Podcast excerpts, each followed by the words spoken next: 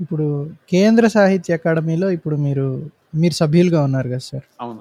తెలుగు సాహిత్యాన్ని రిప్రజెంట్ చేస్తున్నారు అని అనొచ్చు మనం.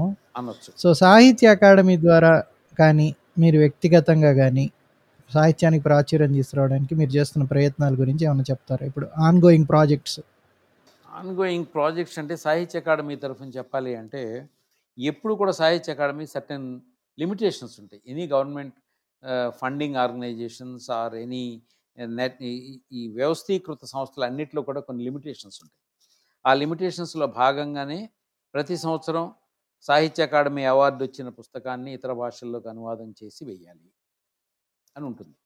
అది కొంచెం కొన్ని సందర్భాలు తొందరగా వస్తాయి కొన్ని సందర్భాలు లేట్ అవుతాయి. ఏదేమైనప్పటికీ ఇప్పటి వరకు తెలుగు సాహిత్యం ఇతర భాషల్లోకి వెళ్ళింది అంటే సాహిత్య అకాడమీ పుస్తకాల ద్వారానే ఎక్కువ పుస్తకాలు వెళ్ళి అలాగే ఇతర భాషల పుస్తకాలు మనం చదువుకోగలుగుతున్నాం. అంటే సాహిత్య అకాడమీ పుస్తకాల ద్వారానే చదువుకోగలుగుతున్నాం. ఇవి కాకుండా మోనోగ్రాఫ్స్ అంటే భారతీయ సాహిత్య నిర్మాతలు అని ఒక స్కీమ్ ఉంది. సంవత్సరానికి ఒక నాలుగైదు పుస్తకాలు అట్లాంటివి వస్తాయి. అంటే ప్రముఖంగా తెలుగు భాషని తెలుగు భాషా ప్రపంచ తెలుగు సాహిత్య ప్రపంచంలో లబ్ధ ప్రతిష్టలు అన అన్నదగ్గ వాళ్ళవి. ప్రతి సంవత్సరం వాళ్ళ మోనోగ్రాఫ్స్ అంటే జీవిత కథల్ని పుస్తక జీవితాన్ని పుస్తకాలుగా వచ్చేయటం అనేది రాయించి వచ్చేయటం అనేది ఉంటుంది దీంట్లో కొన్ని బాగా రాసి ఉన్నాయి కొన్ని బాగా రాయనివి కూడా ఉన్నాయి రకరకాలుగా ఉన్నాయి. ఏమైనప్పటికీ ఇప్పటికి అలాంటివి దాదాపుగా ఒక నూట యాభై దాకా వచ్చినాయి ఈ యాభై ఏళ్ళలో. ఇవి కొనాలంటే వాళ్ళ వెబ్సైట్కి వెళ్ళాలి సార్? ఎట్లా? ఎట్లా సార్? అదే సమస్య. మళ్ళీ అగైన్ నెట్వర్క్ ప్రాబ్లం ఇక్కడ కూడా. సాహిత్య అకాడమీకి కూడా అదే పరిస్థితి. సాహిత్య అకాడమీ పుస్తకాలు కావాలంటే విశాలాంధ్రకి వెళ్ళి అడిగితే లేకపోతే నవోదయ లాంటి షాపులకి వెళ్ళి అడిగితే వాళ్ళు వాళ్ళకి ఫోన్ చేసి తెప్పిస్తే అవి మీకు దొరుకుతాయి లేకపోతే దొరకవు. అంటే ఏమున్నాయి అనేది కూడా కేటలాగ్ తెలీదు అందుకని వాళ్ళని అడుగుతున్నాం మేము. విజయవాడలో ఒక బుక్ షాపు హైదరాబాద్లో బుక్ షాపు పెట్టండి పెట్టండి అని అడుగుతున్నాం. ఇక మేము వెళ్ళే లోపల అది బహుశా వర్కౌట్ అయితే అవుతుందని అనుకుంటున్నాం. మరో ముఖ్యమైన విషయం ఏంటంటే ఈ మధ్యకాలంలో సాహిత్య అకాడమీ చేసిన ఒక గొప్ప పని ఏంటంటే ఒక పది భాషల నుంచి నవలల్ని తీసుకొని ఒక్కొక్క భాష నుంచి ఒక్కొక్క నవలని తీసుకొని చైనాలోకి రష్యా భాషలోకి. అంటే మనం జనరల్గా ఈ రెండు భాషల్లో చైనా జపాన్ రష్యా ఈ మూడు భాషల్లోకి వెర్నాక్యులర్ లాంగ్వేజెస్ నుంచి లిటరేచర్ వెళ్ళడం అనేది చాలా రేరుగా జరుగుతుంది. మహా అయితే హిందీ నుంచి కొన్ని పుస్తకాలు వెళ్ళినాయి తప్ప లోకల్ లాంగ్వేజెస్ నుంచి పుస్తకాలు ఎప్పుడు పెద్దగా వెళ్ళిన సందర్భాలు లేవు. అట్లాంటిది ఒక ఒక ప్రాజెక్ట్ కింద గత రెండేళ్ళలో జరిగిన కృషి ఏంటంటే ఒక ప్రాజెక్ట్ కింద తెలుగు నవల రావచ్చకొండ విశ్వనాథ శాస్త్రి గారి ఇల్లు నవల్ని అటు చైనా భాషలోకి ఇటు రష్యా భాషలోకి అనువాదం చేశారు. అలాగే జయకాంతన్ గారి నవల్ని అలాగే ఒక అస్సామీ నవల్ని ఒక మలయాళీ నవల్ని ఇట్లా ఒక హిందీ నవల్ని ఇలా కొన్ని నవల్ని ఒక పది భాషల నుంచి తీసుకుని రష్యా చైనాల్లోకి అనువాదం చేసి అచ్చు కూడా వేసేసారు అది. ఉన్నాయి. ఇప్పుడు మా మార్కెట్లో అంటే మన దగ్గర కూడా దొరుకుతున్నాయి. ఆ దేశాలకు కూడా పంపించాం కాపీలు. ఇది కాకుండా సాహిత్య అకాడమీ తరఫున హిస్టరీ ఆఫ్ తెలుగు లిటరేచర్ని యాభైల వరకు వచ్చింది అది యాభైల తర్వాత తెలుగు సాహిత్య చరిత్రని ఒకసారి చేయాలని చెప్పి పబ్లిష్ చేయాలనే ఉద్దేశంతో రాయించి ఆ కృషి ఒకటి జరుగుతుంది. అంటే ఇప్పుడు పుస్తకాలు ప్రచురించడం కాకుండా యంగర్ జనరేషన్ దగ్గరికి తీసుకెళ్ళడం అలాంటి ప్రయత్నాలు అయితే గవర్నమెంట్ నుంచి ఏం జరగట్లా? సాహిత్య అకాడమీ యంగర్. జనరేషన్ అంటే సాహిత్య అకాడమీకి యంగ్ రైటర్స్ మీట్స్ తర్వాత రెగ్యులర్గా జరుగుతుంటాయి తర్వాత యంగ్ రైటర్స్కి అవార్డులు ఇవ్వటం ఉంటుంది యువ పురస్కారాలని ఇలాంటివన్నీ ఉన్నాయి. అంటే ప్రాచుర్యానికి సాహిత్య అకాడమీ కంటే కూడా ఇక్కడ లోకల్గా ఉన్నటువంటి పబ్లిషర్స్ ద్వారానే ఎక్కువ జరుగుతుంది. సాహిత్య అకాడమీ వల్ల రచయితలకి గుర్తింపు రావడం జరుగుతుంది. అంతే తప్ప అది మొత్తం సాహిత్యాన్ని ఎందుకంటే అందుకే సాహిత్య అకాడమీ అనేది ఒక కేంద్రీకృత వ్యవస్థ కాబట్టి ఇరవై నాలుగు భాషలకి ప్రాచుర్యం ఉండాలి కాబట్టి ఇరవై నాలుగు భాషల మీద అది కాన్సన్ట్రేట్ చేస్తుంది. దానివల్ల ఏంటంటే ఇతర భాషల్లో ఏం జరుగుతుంది అనేది భారతదేశం లాంటి మల్టీ లింగ్వల్ సొసైటీలో ఏ భాషలో ఏం జరుగుతుందో తెలుసుకోవడానికి సాహిత్య అకాడమీ అనేది ఒక వారధిలాగా పనిచేయగలుగుతుంది తప్ప అది ప్రధానంగా పుస్తక ప్రచురణ కానీ లేకపోతే ప్రచారానికి కానీ ప్రధానంగా సాహిత్య ప్రచారానికి కానీ దోహదపడేది తప్ప అదే ప్రధానం కాదు. ఏ కాంటెక్స్ట్ అంటే సార్ ఇది? ఇప్పుడు మాట్లాడింది. ఇప్పుడు ఫర్ ఎగ్జాంపుల్ ఫ్రెండ్స్ అబ్రాడ్లో ఉండేవాళ్ళు. వాళ్ళు స్కూల్ సిస్టంలోనే స్టోరీ రైటింగ్ గురి స్కిల్స్ కానీ రైటింగ్ స్కిల్స్ కానీ వర్క్షాప్స్ పెట్టి చేయటం. ఇన్ఫ్యాక్ట్ ఒక పబ్లిషర్ నేను మర్చిపోయాను. వాళ్ళు ఆల్మోస్ట్ ఒక ఎవ్రీ ఇయర్ వాళ్ళు ఒక పుస్తకం రిలీజ్ చేస్తారు. అంటే ఒక famous short story collection of short stories ఒక పదో పదిహేను ఉంటాయి. దాని మొత్తం దాని హిస్టరీ అంతా అంటే సొసైటల్గా దాని సిగ్నిఫికెన్స్ ఏంటి? ఆ రైటర్ సిగ్నిఫికెన్స్ ఏంటి? దాని అనాలిసిస్ ఇలాంటివన్నీ పుస్తకాలు రావటం అవన్నీ they are aimed at school kids అనమాట అలాంటి ఈకో సిస్టంలో మనకు అలాంటి దానికి ఇప్పటిదాకా ఏమీ ఇది వచ్చినట్లేదు. అంటే ఒకటి విన్నది ఏంటంటే ఇప్పుడు చంద్రలత గారు అని నెల్లూరులో ఆవిడ కొంత ప్రయత్నం చేసినట్టుగా కనబడుతుంది. అంటే స్కూల్ కిడ్స్కి దగ్గరగా తీసుకెళ్ళడానికి స్టోరీ రైటింగ్ గురించి వాటి గురించి. అలాంటి ప్రయత్నాలు అయితే ఏమీ కన్స్ట్రక్టివ్గా ఏం జరగట్లేదు. అంటే లార్జ్ స్కేల్లో ఏం జరగట్లేదు అంటారు మీరు? అసలు జరగట్లేదు. లార్జ్ స్కేల్లో కాదు అసలు జరగట్లేదు. ఎందుకంటే మన ఎడ్యుకేషన్ కరికులమే దరిద్రంగా తయారైంది.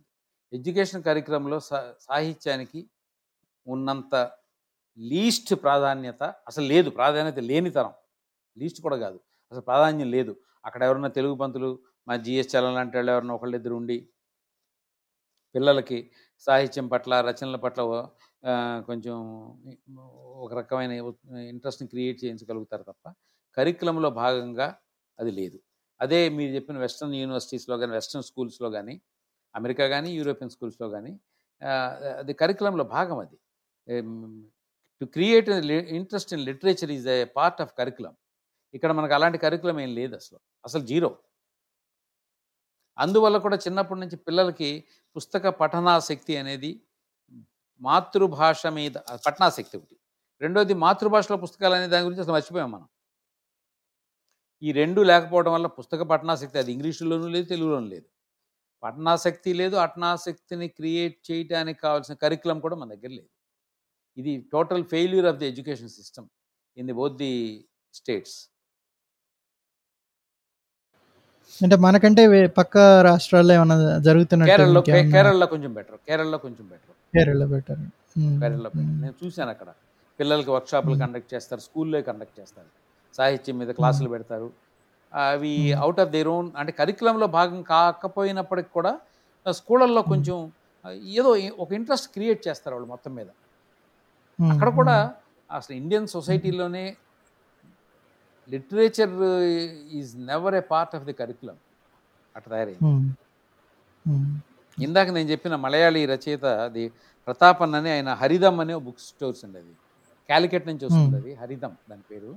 వాళ్ళు తెలుగు పుస్తకాలని ఒకేసారి యాభై పుస్తకాలని ఇరవై నాలుగు భాషల నుంచి తీసుకుని వేయాలని ప్లాన్ Oh. ఇరవై నాలుగు. భాషల నుంచి పుస్తకానికి రెండు చొప్పున. భాషకి రెండు చొప్పున ఒక కథ. పుస్తకం ఒక కవితలు. నవల్లే ఓన్లీ నవల్ రెండు నవల్లో ఒక్కొక్క భాష నుంచి రెండు నవల Hmm. చొప్పున ఒకేసారి యాభై పుస్తకాలు రిలీజ్ చేయాలని ప్లాన్ చేస్తాం అది చూడండి ఆ ప్రాజెక్ట్ విదిన్ వన్ ఇయర్లో అయిపోవాలంట అది వీటన్నిటికీ ఫండ్స్ అదంతా ఎట్లా జనరేట్ చేసుకుంటారు సార్ వాళ్ళు? ఏ ఫండ్స్ ఏం లేదు వాళ్ళు పెట్టుబడి వ్యాపారం అది. వ్యాపారం ఓకే మ్మ్. అంతే. అదే అంటే సాహిత్యం అనేది వ్యాపారం అయింది అక్కడ. అదేమో తప్పు Hmm. కాదు నా దృష్టిలో. ఇప్పుడు సాహిత్యాన్ని వ్యాపారం చేస్తారా అంటారు ఈ మాటని అనగానే. అది నా దృష్టిలో తప్పని Hmm. అనుకోవట్లేదు. ఎక్కువ మందికి చేర్చడం అంతే అంతే. మీకు నచ్చిన పది కథల పేర్లు చెప్పాలంటే ఏం చెప్తారు? ఇప్పుడు టాప్ ఆఫ్ ది మైండ్లో మీకున్న పది కథలు.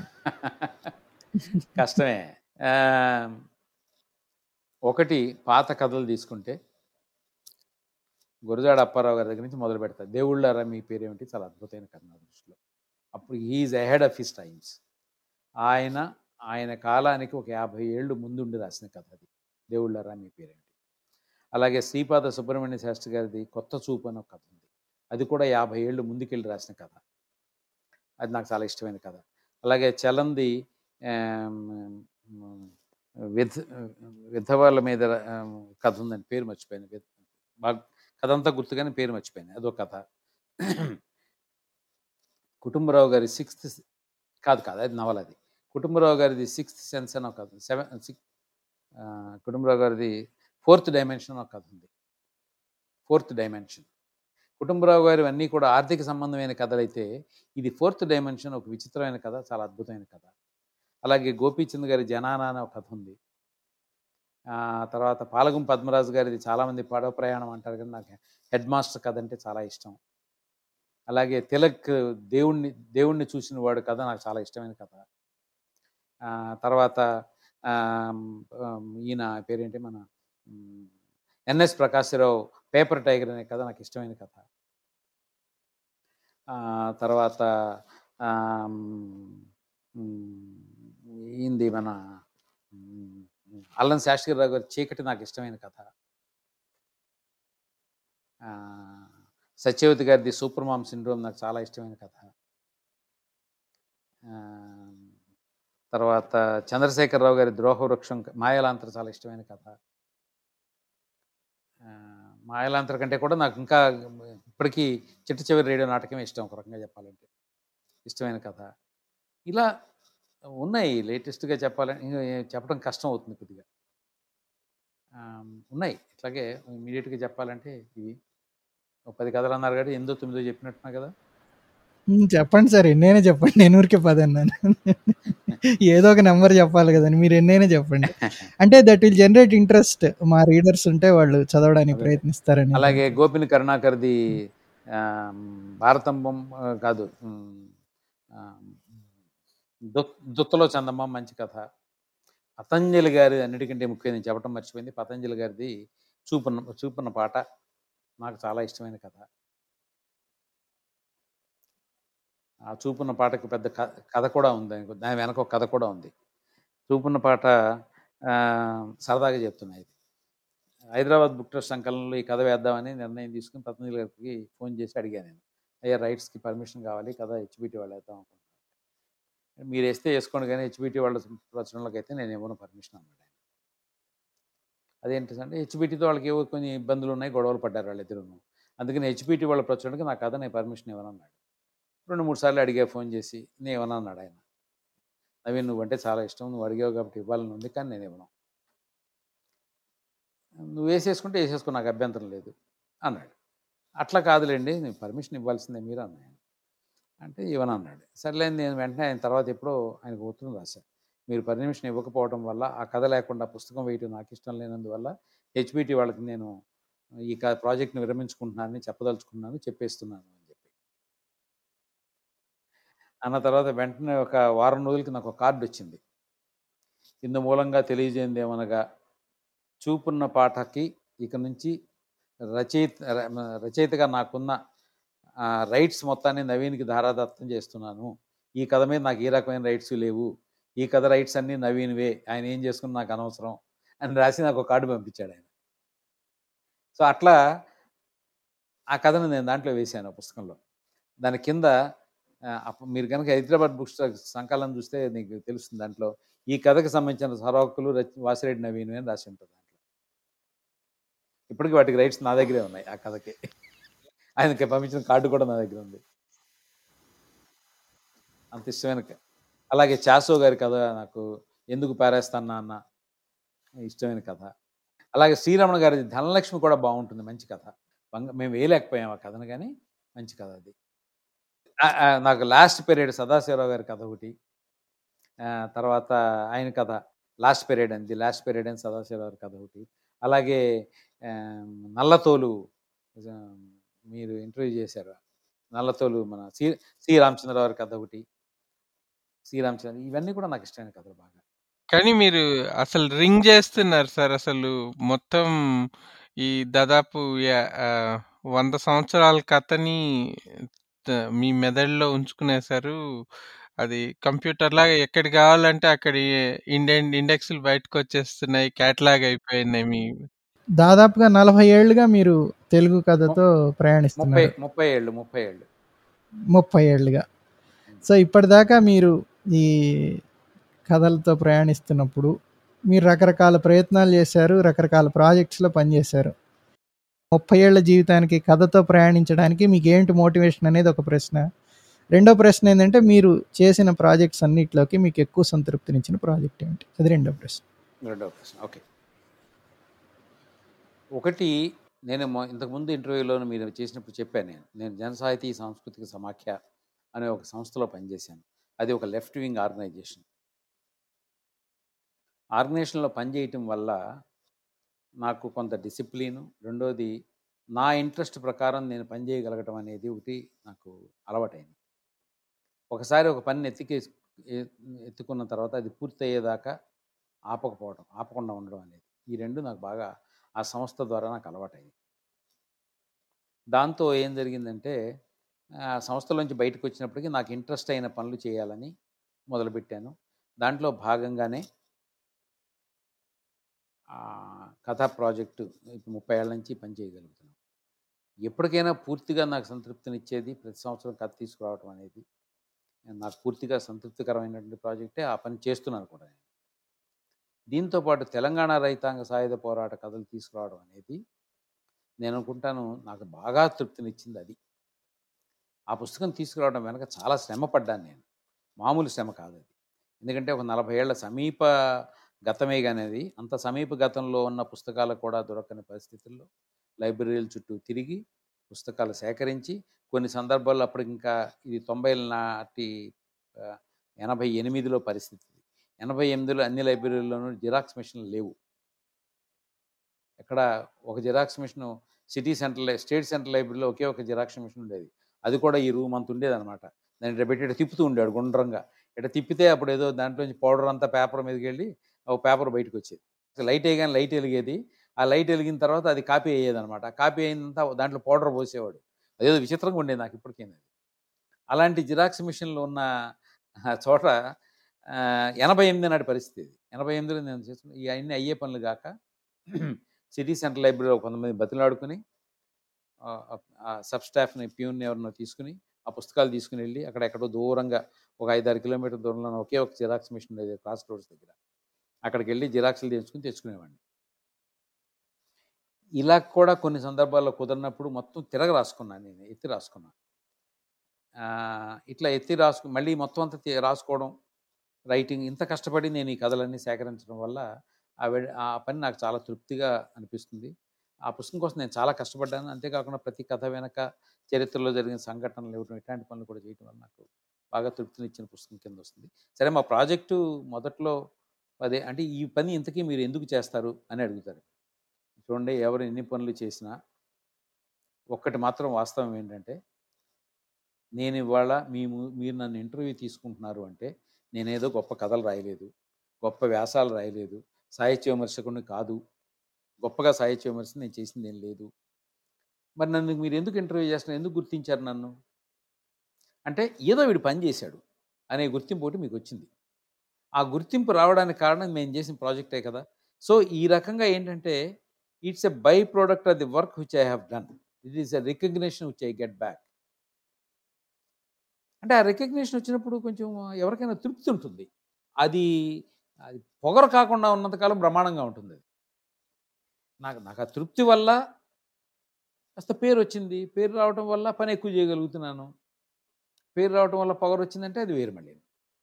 కాబట్టి మనిషి అనేవాడు ఒక రచయిత అనేవాడు ఒక సమాజంలో పని చేస్తున్న వాళ్ళు ఎవరైనా సరే నువ్వు చేసే మంచి పనిలో నీకు మంచి పేరు వస్తుంది. పేరు కోసం కూడా పని చేస్తాం. తప్పేం లేదు అది. పని చేసిన తర్వాత వచ్చిన పేరుని మిస్యూజ్ చేసుకున్నా వచ్చిన పేరుతో నీకు పొగరొచ్చినా దేర్ ఇట్ సెల్ఫ్ యువర్ నీ పని అయిపోయింది అక్కడతో. అది రాకుండా చూసుకోవడం అనేది నేను మొదటి నుంచి చాలా జాగ్రత్త పడతాను. నాకు ఎవరెన్ని తిట్టినా ఎవరెన్ని పొగిడినా నా పని నేను చేసుకోవడం మీదే కాన్సన్ట్రేట్ చేస్తాను. కాబట్టి నాకు పేరు రావడం నాకు ఇంపార్టెంటే అది ఏం లేదండి నాకు కేవలం సమాజ సేవ చే- ఇవన్నీ చేస్తాను నాకు ఇష్టమే. నలుగురికి ఉపయోగపడే పని చేయడం ఏదైనా నాకు ఇష్టమే. అట్ ది సేమ్ టైం అది అన్రికగ్నైజ్డ్గా ఉండిపోయింది అనుకోండి నేను ఎందుకు పని చేస్తాను? Where recognition is is also a by product of the work which have done thank you sir thank you for the interview me time thank you for your time basically ఓపిక్గా almost three hours అనుకుంటా మీరు spend చేసింది. అది కూడా two different days thank you thank you very much అయ్యా okay thank you Giri garu thank you sir